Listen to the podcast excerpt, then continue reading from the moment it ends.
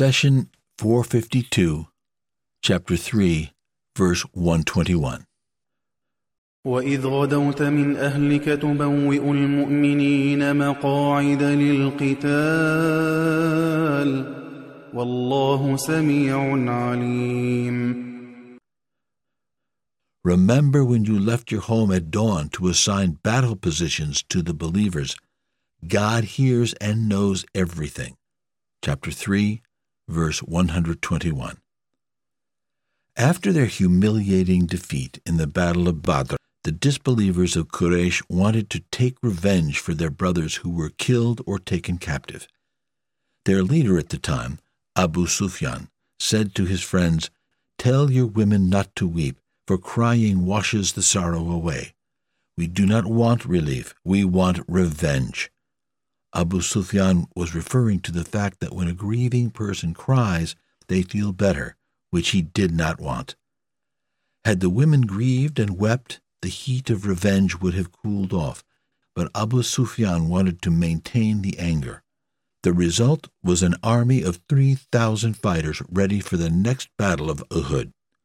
The Muslim army, on the other hand, was only 700. Verse 120 of Al Imran ended with the phrase, But if you are steadfast and conscious of God, their scheming will not harm you in the least. God encircles everything they do. Allah wanted to give us a real life example of this issue from the Battle of Uhud.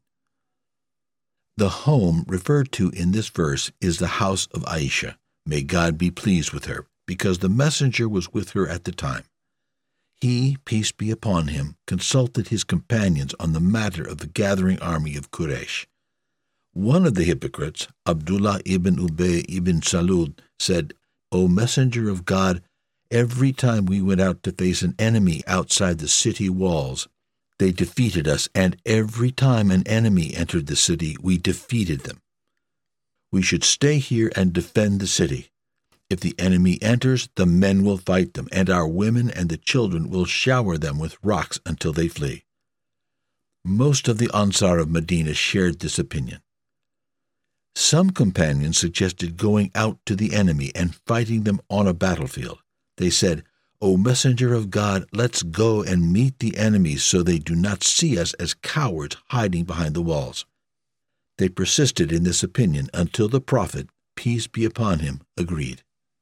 He returned home, put on his armor, and grabbed his weapon. Those who urged him to fight outside Medina started to worry that they may have pressured their messenger too harshly.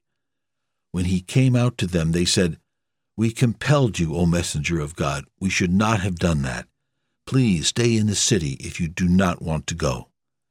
Muhammad, peace be upon him, replied, It does not befit any prophet of God who has worn his armor to put it down until he fights.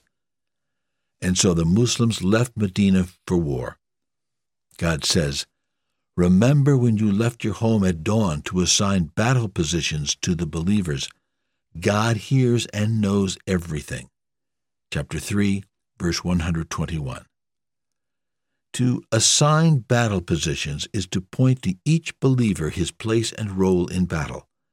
It is a spot they have to guard and return to during the fight. The word positions refers to places of stability because war is the act of charging and then falling back, and the one that holds firm gains on the enemy with God's help. The messenger commanded the fighters to make their position their home on the battlefield so they could return to it if they got pushed. Their fate depended on it. God says, But if you are steadfast and conscious of God, their scheming will not harm you in the least. God encircles everything they do. Next, Prophet Muhammad, peace be upon him, turned to the archers and assigned Abdullah bin Jabir as their commander. There were fifty archers in total, and the Prophet said to them, Stand firm in the spots I have assigned to you and protect our backs. If you see us victorious, do not join us, and even if you see us being killed, do not aid us. Sadly, during the battle, the archers violated this critical command of God's messenger. Allah wanted this harsh lesson to happen in the presence of His messenger to teach the believers that following the commander's orders is the core of military discipline. If you violate the order of your commander, even if Muhammad is your leader, you will be defeated. At the beginning of the battle, the winds of victory were with the believers, and the army of Quraysh was falling apart. The Muslim fighters began to push the enemy back and collect the loot left behind by the fleeing enemy. The archers who were stationed on high grounds looked on as the spoils of war were gathered by their fellow Muslims. They feared that nothing would be left for them. Lured by greed, the archers left their battle positions and rushed down to the field. Khalid ibn al Walid, who was not a Muslim at this time, seized the opportunity and circled his cavalry to surround the Muslim army. With their back exposed, the tide turned as the Muslims were pressured from the front and rear. News that Prophet Muhammad was killed spread. Morale crumbled, and the Muslim fighters started fleeing the battle. Upon this, the Prophet, peace be upon him, started calling, Gather around me, O servants of God, until a group of his companions gathered. They said, O messenger of God, we will defend you as we defend our mothers and fathers, but we heard that you were killed, so we left. Some people say that Islam was defeated at Uhud. We answer no. Islam was victorious, but the Muslims were not. How, you may ask?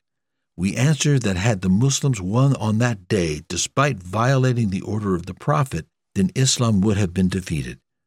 Is there any value to the teaching of God and His messenger if nothing happens when you violate them? Would any words of the Prophet hold value if people did not have to listen? The historical investigation of the Battle of Uhud found that it was neither a defeat nor a victory for either side. No prisoners of war were taken by either army. Quraysh did not gain any land or influence, and they could not enter Medina. But the Muslims learned a big lesson always obey your messenger. God says, Remember when you left your home at dawn to assign battle positions to the believers. God hears and knows everything. Chapter 3, verse 121. And in another chapter, when God and His messenger have decided on a matter that concerns them, it is not fitting for any believing man or woman to claim freedom of choice in that matter. Whoever disobeys God and his messenger is far astray. Chapter 33, verse 36. Allah reminds us of the responsibilities of the military leader as the one who draws up plans and assignments. This is the right wing, this is the left wing, here is where the infantry stands, and this is when the cavalry charges. The Almighty concludes the verse by saying, God hears and knows everything. So the believers would know that the Almighty witnessed His messenger positioning the believers, and He was fully aware of their thoughts and actions afterward.